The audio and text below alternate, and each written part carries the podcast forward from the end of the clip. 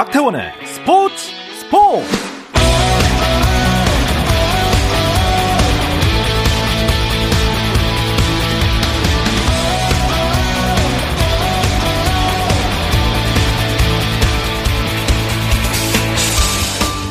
스포츠가 있는 저녁 어떠신가요? 아나운서 박태원입니다. 네, 오늘 이슈들을 살펴보는 스포츠 타임라인으로 출발합니다.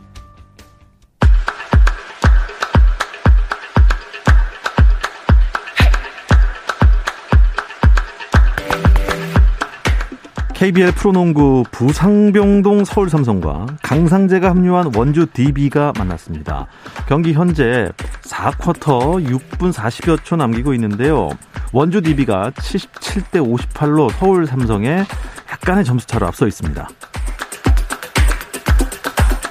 프로농구 올스타전 팬투표 2차 중간 집계에서도 원주 DB의 허웅이 선두를 질주했습니다. 한국농구연맹 KBL은 올스타전 팬투표 중간 집계 결과 허웅이 10만 4,792표를 받아 최다 득표를 기록 중이라고 밝혔습니다. 1차 투표에서도 선두에 올랐던 허웅은 유일하게 10만 표를 넘기며 1위 를 유지했고 2위는 동생이죠. 수원 KT의 허훈으로 8만 5,726표를 기록 중입니다. 손흥민의 소속팀 잉글랜드 토트넘에서 코로나19 확진자가 발생했다는 현지 보도가 나왔습니다. 영국 풋볼 런던은 토트넘 선수와 코치진 다수가 코로나19 양성 반응을 보였다고 전했고 이로써 이달에만 공식전 9경기를 치러야 하는 토트넘에는 비상이 걸렸습니다. 하지만 코로나19 확진자 발생과 관련해 부단의 공식 발표는 나오지 않았습니다. 한국 여자 핸드볼 대표팀이 세계 선수권 대회 조별리그 F조 3차전에서 덴마크에 35대 23으로 져 조 2위로 결선 리그에 진출했습니다. 그러니까 F조에서는 덴마크와 한국, 콩고가 1위부터 3위로 결선 리그에 올랐고 우리나라는 2조에서 결선 리그에 올라오는 독일, 헝가리, 체코를 상대해 조 2위 안에 들면 8강 토너먼트에 진출합니다. 박항서 감독이 이끄는 베트남 축구대표팀이 아세안 축구연맹 챔피언십 스즈키컵 첫 경기에서 라오스를 2대 0으로 격파하고 2회 연속 우승을 향해 순조롭게 출발했습니다. 첫 승을 기록한 베트남 오는 12일 말레이시아와 2차전을 갖습니다.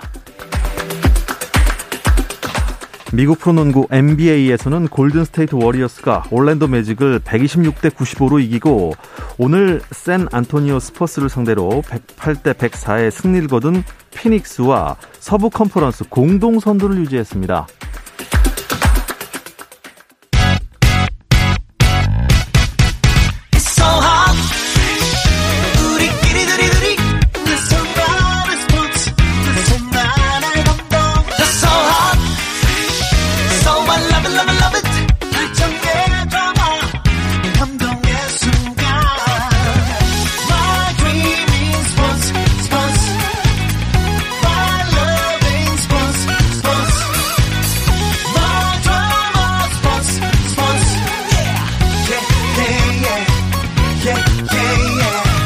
스포츠 스포츠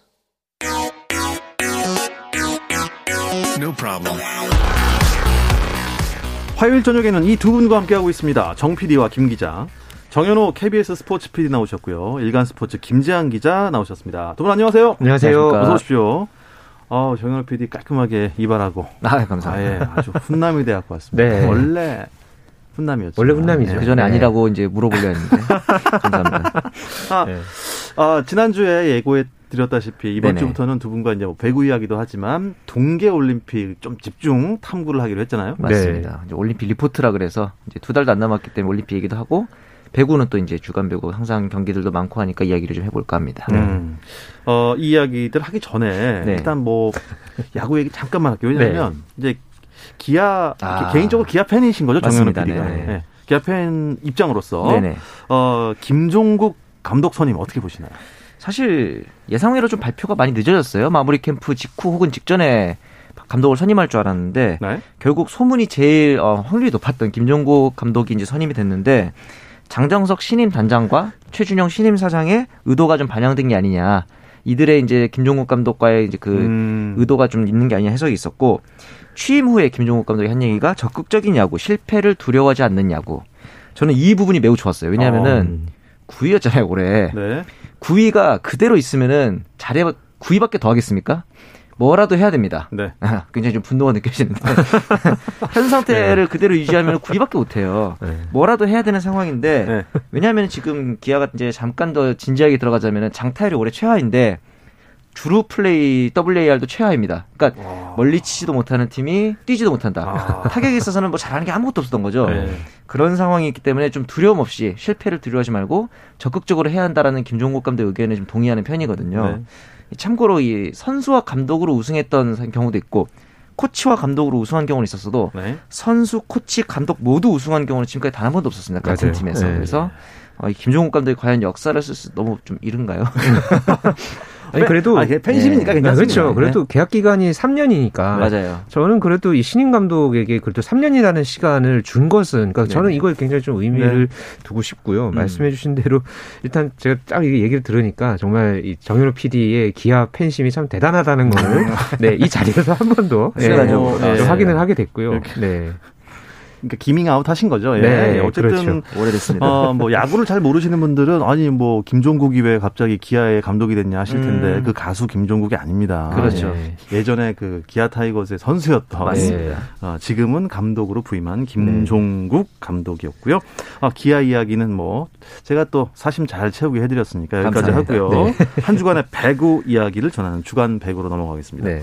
어, IBK 음. 기업은행 김산희 감독 대행의 자진 사퇴 얘기부터 좀 해주시죠. 네.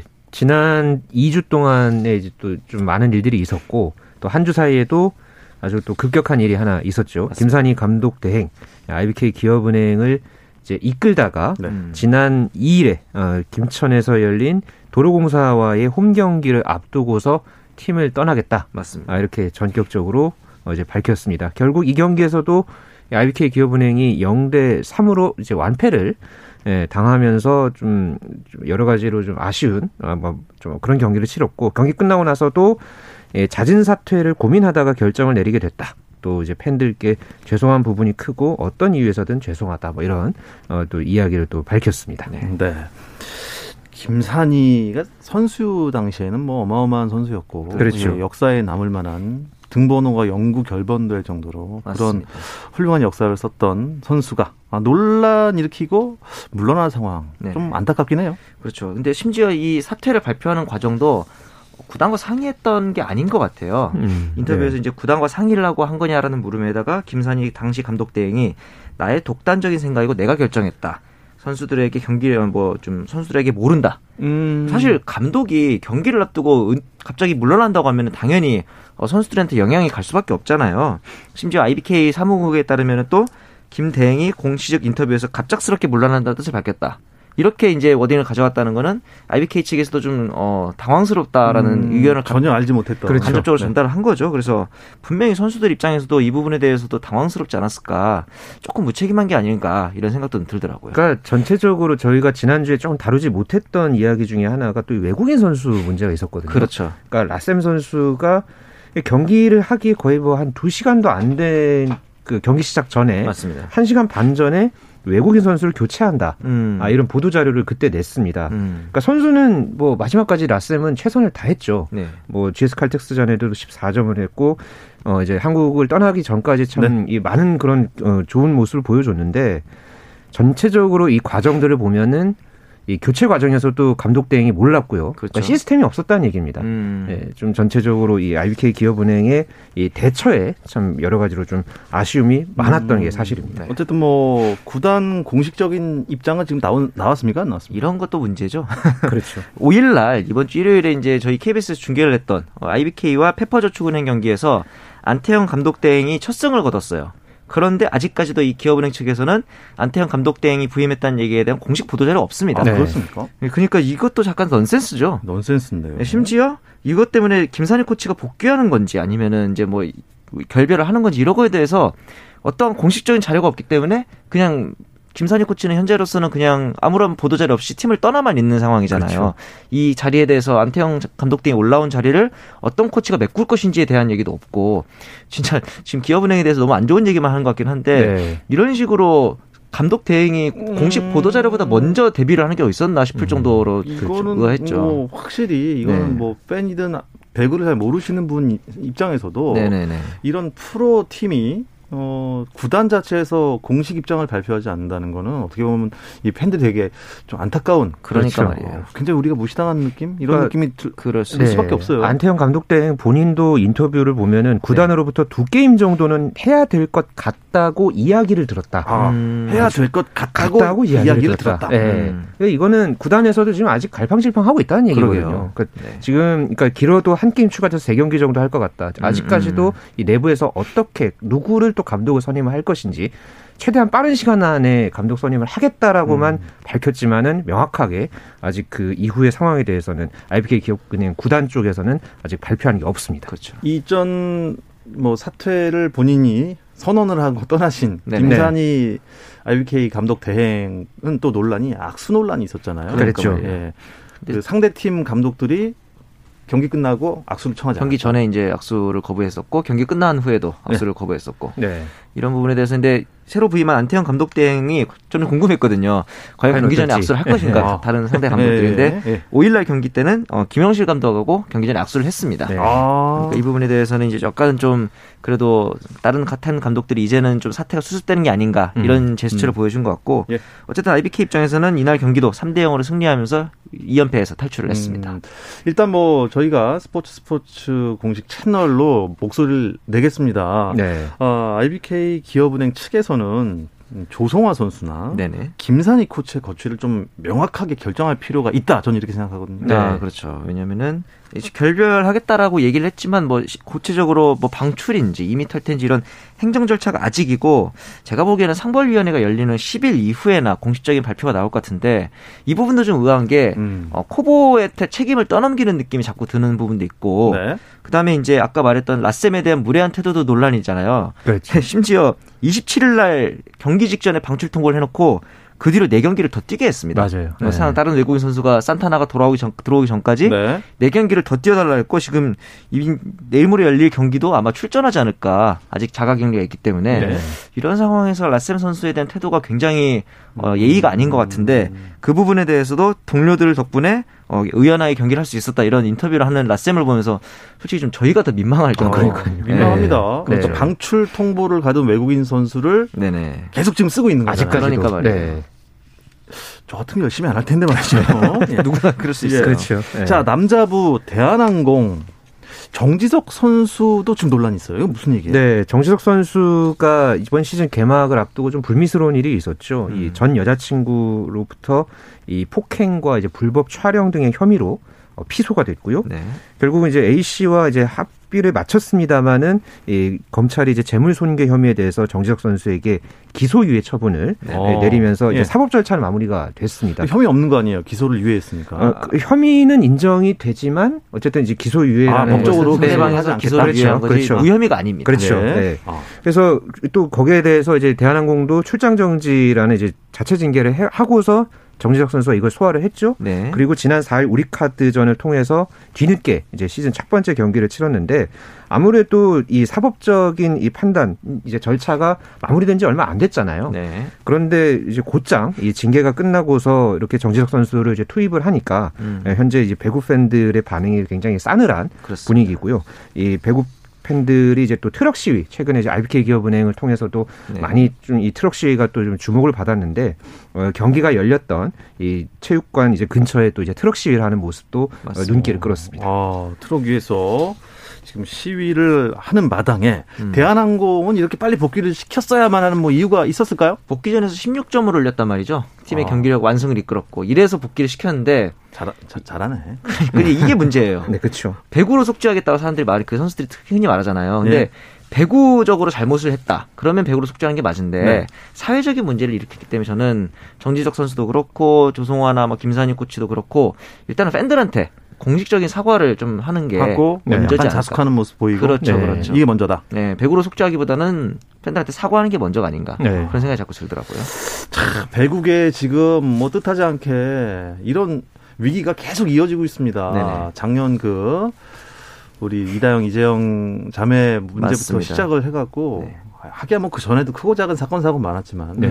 지금 올해 좀 어떻게 하면 이 올림픽 에 이어서 배구를 계속 좀 부흥시키려고 그러니까요. 하고 있는데 창문을 네. 끼얹는 지금 사고가 일어나는데 이거 어떻게 풀면 좋을까요? 그러니까 저희가 계속 이제 말씀을 드리지만은 진정성 있는 사과가 먼저입니다. 맞습니다. 네.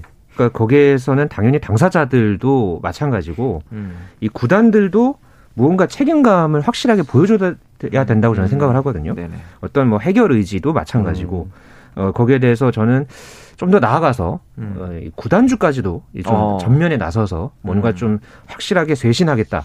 지금 보면은 좀 이렇게 뒤에 좀 숨어 있는 약간 그런 좀 모양새도 사실 보이거든요. 네. 그런 좀 구단주 단장부터 해서 이 모든 구성원들이 책임감을 갖고 좀 진정성 있는 모습을 보이는 것이 지금으로서는 아주 중요한 네. 예, 부분이라고 봅니다. 네. 지금 현재 펼쳐지고 있는 경기 상황 정리해 드리겠습니다. 현대건설이 정말 역사에 남을 13연승에 도전하고 있는데 네. 이게 역사에 남을 만한 일인 게 그만큼 어렵다는 얘기 아닙니까? 그런데 그렇죠. 지금 한국도로공사와 현대건설의 경기 첫 세트를 도로공사가 땄어요. 그렇죠. 25대 19로. 네. 두 세트는 어, 뭐 여유가 좀 있다고 하긴 좀 그렇지만 어쨌든 25대 네. 23으로 네. 현대건설 가져왔고 듀스 끝에 따냈고요. 3세트는 듀스 끝에 따냈단 말이에요. 네. 이게 쉽지가 않아요. 지금 그렇습니다. 4세트 상황 어떻게 되고 있나요? 현재 4세트는 음. 이제 4대 3으로 현대건설이 앞서고 있는데 네. 지금 보면 스코어가 계속 박빙이기 때문에 박빙입니다. 저번에도 짚어드렸지만 이 도로공사 GS 칼텍스전으로 이어지는 2연전이 네. 현대건설 입장에서 연승에서 가장 강력한 분수령이 될 것 같습니다. 네. 네. 아참 연승이라는 게 물론 어, 연승에 재물이 되고 싶은 팀은 아무도 없을 거예요. 아, 그렇죠, 당연하죠. 어, 하지만 네. 현대건설은 현대건설대로 네. 역사를 새로 쓰고 싶은 마음 그렇죠, 간절하고, 그렇죠. 어, 남자부 경기는 방금 끝났습니다. 아, 네. KB 손해보험과 현대캐피탈의 경기가 있었는데 KB 손해보험이 세트 스코어 3대 0으로 완승을 했습니다. 네. 빨리 끝났어요. 케이타 네. 선수가 또 트리플 크라운을 오늘 기록을 했네요. 아, 네, 네. 트리플 크라운이면 뭐뭐뭐 세... 이제 후위 공격하고 네. 서브 에이스, 네. 그다음에 득점. 블로킹 이렇게 아, 블로킹. 네. 세 가지로 이제 기록 3개 이상 기록하는 거를 트리플 아, 크라운이라고 네. 하죠. 한 경기에서 3개 이상을 네. 쉽지 않죠. 나란히 기록하면 트리플 예. 크라운이라고 합니다. 네. 좋습니다. 어, 우리 카드가 지금 남자 어, 부에서 네. 7위예요. 네. 네. 그냥 7위도 아니고 지금 보면은 1위와 6위까지의 승점 차를 보면 4점밖에 차이 안 나거든요. 그렇죠. 네, 우리 카드 혼자 삼성화 6위인 삼성화재랑도 6점 차이가 나고 선두인 한국전력과 10점 차이가 납니다. 음, 압도적으로 지금 성적이 안, 도, 안 그러니까 최하위인데 네. 왜 이런 건가요? 역시 알렉스의 기량 하락인 것 같아요. 작년에는 이제 신영철 감독한테 항명하는 태도를 보여서 문제였는데 올해는 지금 공격 성공률, 후위 공격 성공률 모두 거의 10% 포인트 가까이 떨어지면서 지금 우리 카드 성적 하락의 좀 가장 큰 이유가 아닐까 이런 걱정이 좀 있습니다. 네. 네. 아, 배구 얘기 끝으로 하나만 더요. 네. 우리 중국으로 진출한 네. 김연경 선수가 이번에 중국 슈퍼리그 올스타전 명단에서 빠졌대요. 이거 네. 어떻게 된 겁니까? 그러니까 김연경 선수를 비롯해서 이제 네 명의 그 중국 슈퍼리그에서 뛰는 외국인 선수들이 모두 올스타전 명단에서 빠졌죠. 네네. 네, 전부 이 중국 배구 협회가 예, 28명 전원을 자국 선수들로 예, 선발을 했고요. 네. 뭐 결국은 이게 뭐 중국 선수들만을 위한 또 사실은 또 이게 좀 코로나19 상황도 있고 네. 또 베이징 동계올림픽을 지금 또 앞두고 있는 상황에서 약간 시즌이 조기 종료가 되거든요. 음. 그래서 좀 어, 어떻게 보면 자국 선수들을 조금 배려하는 그런 모양새를 보였습니다만은 중국 팬들 입장에서는 그래도 뭐 조던 라슨이나 뭐 김연경 이런 선수들이 세계적인 선수들이잖아요. 네. 이 선수들이 올스타전에 이제 나서지 못한 것에 대해서 이 외국 선수가 참가하지 않아도 올스타전이라고 부를 수 있나요? 뭐 이렇게 또 댓글을 어, 또 달면서 비꼬는 네, 그런 반응들이 많았습니다. 맞습니다. 네. 자, 주간 배구 이쯤에서 마무리하고요. 베이징 동계올림픽 이야기를 나누는 올림픽 리포트로 넘어가겠습니다. 잠깐 쉬었다 오겠습니다.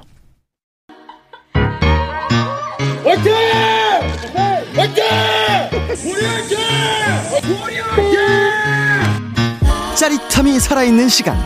스포츠 스포츠. 박태원 아나운서와 함께합니다. 어떠한 스포츠 이야기도 나눌 수 있는 시간 정 PD와 김 기자 두고 계십니다. 정현호 KBS 스포츠 PD, 일간 스포츠 김지한 기자와 함께하고 있는데요. 어, 베이징 동계올림픽이 지금 두 달도 안 남았는데 네. 어, 막 뭔가 기대되고 뉴스에 매일 나오고 이러진 않는 것 같아요. 그러니까요. 지금 베이징 올림픽이 오늘로써 지금 D- 개막 59일이거든요. 네. 그러니까 내년 2월 4일부터 20일까지 네. 총 109개 금메달을 놓고 이제 열전에 돌입을 하는데 보통은 이쯤 되면은 그래도 뭐 몇 개국의 어떤 선수들이 뭐 그렇죠. 뭐 참가를 한다. 이런 게 좀 나오거든요. 근데 지금 어 오늘과 이제 어제 사이에 좀 여러 가지 좀 상황들이 있었죠. 네. 미국이 이제 외교적 보이콧을 이제 베이징 동계올림픽을 향해서 이제 보였고 지금 또 이 오미크론이 또 지금 확산이 되고 있잖아요. 네. 그러면서 지금 베이징 동계올림픽이 과연 이 또 관중을 이 자국 음. 관중을 받아들이면서 과연 정상적으로 개최할 수 있을지 그렇죠. 이 여부가 상당히 좀 불투명해진 그런 분위기입니다. 음, 그런데 중국은 굉장히 좀 여유롭다 음. 이런 느낌을 받았어요. 네. 어, 준비는 뭐 착착 진행되고 있나 봐요. 뭐 성화도 이제 도착을 했고 메달 디자인이 공개가 됐는데 베이징 당시 그러니까 2008년 베이징 올림픽에 쓰였던 디자인이 좀 가미가 됐어요. 네. 이게 왜 그러냐면은 역사상 처음으로 하계와 동계 올림픽이 모두 개최하는 도시가 베이징이 처음이랍니다. 그렇죠. 그러니까 제주에서도 아. 내년에 베이징 올림픽 열려 그러면은 그거 2008년에 했잖아 이렇게. 또 해. 뭐. 네. 그렇죠. 물어보는 사람들도 많더라고요. 네. 아. 어, 경기장에 대한 정보도 좀 나온 게 있습니까? 보통 그러니까 새로 짓는 경기장들이 좀 많거든요. 음. 뭐 최근에도 이제 우리나라 이제 평창 동계올림픽도 그렇죠. 좀 새로 지은 그런 경기장들이 꽤 많았는데 이번 이 베이징 동계올림픽 같은 경우에는 또 이 하계올림픽 2008년에 열렸던 이 하계올림픽 경기장을 좀 리모델링해서 맞습니다. 사용하는 그런 좀 사례들이 좀 많습니다. 이 그때 이제 올림픽 때 그러니까 2008년 올림픽 때 네. 어, 체조와 핸드볼 경기장이었던 이 베이징 국가체육 관 음. 그리고 농구 경기가 열렸던 우커송 e스포츠 센터가 통째로 그 음. 그 코트를 올려가지고 아이스하키장으로 사용을 한다고 하고요. 네. 또이 배구 경기장이었던 이 베이징 수도 체육관이 음. 피겨와 쇼트트랙 경기장 아하. 그리고 수영 종목 경기장이었던 베이징 국가 수영장은 컬링장으로 음. 예, 변신을 한다고. 수영장 물을 얼려서 컬링을 그러니까 네. 말이죠. 재밌겠습니다. 네. 아, 올림픽 때마다 아, 새로 신설되는 종목들이 맞습니다. 있어서 거기 주목하게 되는데 혹시 이번에는 어떤 종목이 새로 생기나요? 주로 혼성 종목들이 많아요. 쇼트트랙 혼성 계주를 포함해서 봅슬레이, 모노봅, 프리스타일 스키 남녀 빅에어, 스키 점프도 역시 혼성 단체전, 스키 네. 에어리얼도 단체전, 스노보드 크로스도 역시 혼성 단체전 대부분 아. 혼성 그리고 여성 종목들이 늘어나는 점이 최근 올림픽의 트렌드입니다. 어, 그러니까 원래 있던 경기를 남자부 여자부 따로 하다가 네네네. 지금은 이제 혼성 뭐 그런 그렇죠. 종목을 네. 하나씩 넣어서 네. 쇼트트랙 맞아요. 제가 이번 동계 월드컵 아, 보니까 쇼트트랙 남녀 혼성 계주가 있었다고 해서 네. 좀 생소했습니다. 네, 그러니까 이제 남녀가 이제 두 명씩 이제 짝지어가지고 이제 혼성 계주 종목이 월드컵을 통해서 네, 예, 꾸준하게 이제 선보였고요. 사실 좀 월드컵에서의 성적이 이제 우리나라 이제 혼성 계주가 좀 그렇게 좋지는 않았습니다. 하지만은 그렇죠. 그래도 우리나라 이제 특유의 그런 또 팀워크를 또 잘 발휘한다면은 음. 충분히 네, 또 좋은 결과를 기대하는 음. 그런 종목으로 꼽히고 있습니다. 쇼트트랙 얘기가 나와서 생각이 났는데 또 이 논란의 중심에 있었던 심석희 선수 네. 지금 상황이 어떻습니까? 이 대한 빈상경기연맹 조사위원회에서 조사를 다 마쳤고 아마 내일 2차 회의를 개최한다라고 발표를 했어요. 그래서 예. 이르면은 이 내일 회의 직후에 좀 수사 결과를 조사 결과를 논의해서 발표를 할 수도 있을 것으로 음, 보입니다. 네. 어떻습니까? 그 기자들 사이에서는 어때요? 심석희 선수 출전. 대회 출전이 좀 쉽지 않다는 쉽지 않다. 그런 좀 아, 반응이 많습니다. 않다. 왜냐하면 이게 좀 여론의 문제도 있고요. 음. 기본적으로 지금 이 같이 뛰어야 할 선수 그렇죠. 중에서 최민정 선수가 있잖아요. 네네. 이게 좀 당사자가 있고 이 팀워크 문제가 이미 조금 크게 지금 돌이킬 수 없는 상황까지 갔기 때문에 네. 좀이 심석희 선수가 물론 이 당연히 이제 당시에 이제 상황들을 잘 들여다봐야겠지만은 현재로서는 조금 네, 좀 쉽지 않은 상황인 건 음, 사실입니다. 음, 네. 자, 이제 올림픽 출전권을 따기 위한 거의 막바지인가 된 것 같습니다. 네. 어떤 종목들의 어떤 어 지금 일정들이 이어지고 있죠? 컬링에서는 이 믹스 더블 국가대표팀이 출국을 해서 자격 대회에 나갔는데 첫날 일단 2승을 수확하면서 아, 예. 예, 순조로운 출발을 했고요. 우리나라는 이제 피겨에서 유영과 차준환 선수가 아무래도 두 남녀의 간판이라 볼 수 있는데 베이징 올림픽 1차 선발전에서 나란히 어, 우승을 차지했습니다. 아, 잘했네요. 네. 컬링은 지금 자격 대회 중이라는 거는 아직 네. 출전권을 못 딴 겁니다. 네, 그렇습니다. 지금 18일까지 이제 네덜란드에서 올림픽 자격 대회에 현재 팀킴이 이제 나가 있고요. 네. 여기서 이 3위 안에 이제 성적을 내야지 내년 이제 올림픽에 나갈 수 있는 출전권을 받게 됩니다. 네. 그러니까 이번 이 베이징 동계올림픽 같은 경우에는 이제 뭐 남자, 여자 그리고 믹스 더블 이렇게 컬링에서는 세 개의 종목으로 나뉘어서 출전을 하는데요. 그렇죠. 어, 현재 이제 중국이 이제 개최국 자격으로 10개 티켓 중에 먼저 한 장을 가져갔고 음. 그 외에 이제 세계 선수권에 이제 그동안 이제 치르면서 어, 이제 거뒀던 그런 성적을 기반으로 해서 이미 6개 나라가 지금 출전권을 획득을 한 상태입니다. 그러니까 네. 나머지 3개 나라의 이 출전권이 이번 이 자격 대회를 통해서 가려지는 거죠. 음, 지난 평창 동계 올림픽에서 컬링을 어마어마한 인기 종목으로 만들었던 그 이름 한마디. 영미. 네. 그 영미의 그 팀킴또 이번에 뭐 무난하게 진출하겠죠? 지금 세계 랭킹을 보면 3위인데 3위 3위권 이내에 들어야 하기 때문에 산술적으로는 어 크게 실수를 하지 않는 한 가능하지 않을까라는 생각을 하고 있는데 참고로 이제 지난 선수권에서 우리가 이제 평창에서 무릎을 꿇었던 스웨덴의 팀 하셀보리를 꺾었거든요. 지난 예. 선수권에서. 예. 이 부분에 있어서 지금 팀킴의 경기력도 나쁘지 않다라는 생각이 들고 참고로 아까 말씀드렸던 올림픽 자격 대회에서는 오는 11일 날 첫 경기를 시작으로 8개 국가대가 예선전을 총 치르게 됩니다. 아, 8개 국가. 그러면 대충 성적이 어느 정도 돼야 아주 뭐 무난하게 자격을 얻을 수 있을까요? 뭐 기본적으로는 그동안 5승에서 6승 이상 정도는 해야 6승. 네, 어느 정도는 좀 무난하게 갈 수 있지 않을까 음, 현재로서는 네. 네 그렇습니다. 어떻습니까? 그 전문가가 보기에 우리가 평창에서 잘했던 종목들이 베이징에서도 어떻게 빛을 발하겠죠? 네, 뭐 물론 제가 전문가는 아닙니다만 전문가 아닙니까?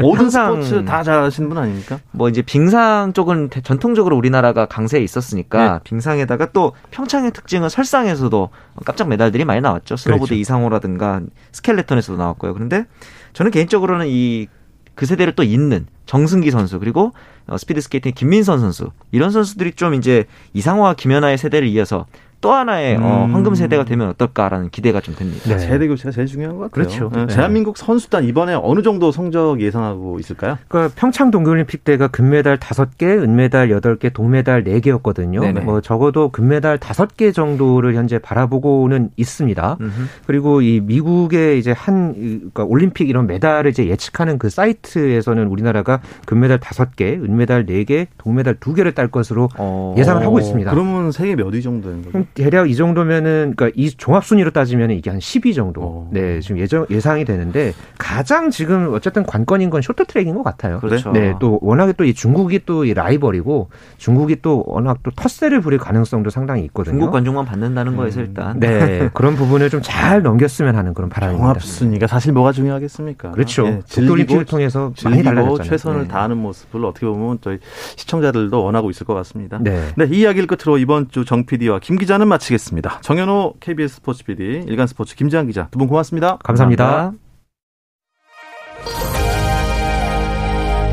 내일도 저녁 8시 30분에 돌아옵니다. 박태원의 스포츠 스포츠!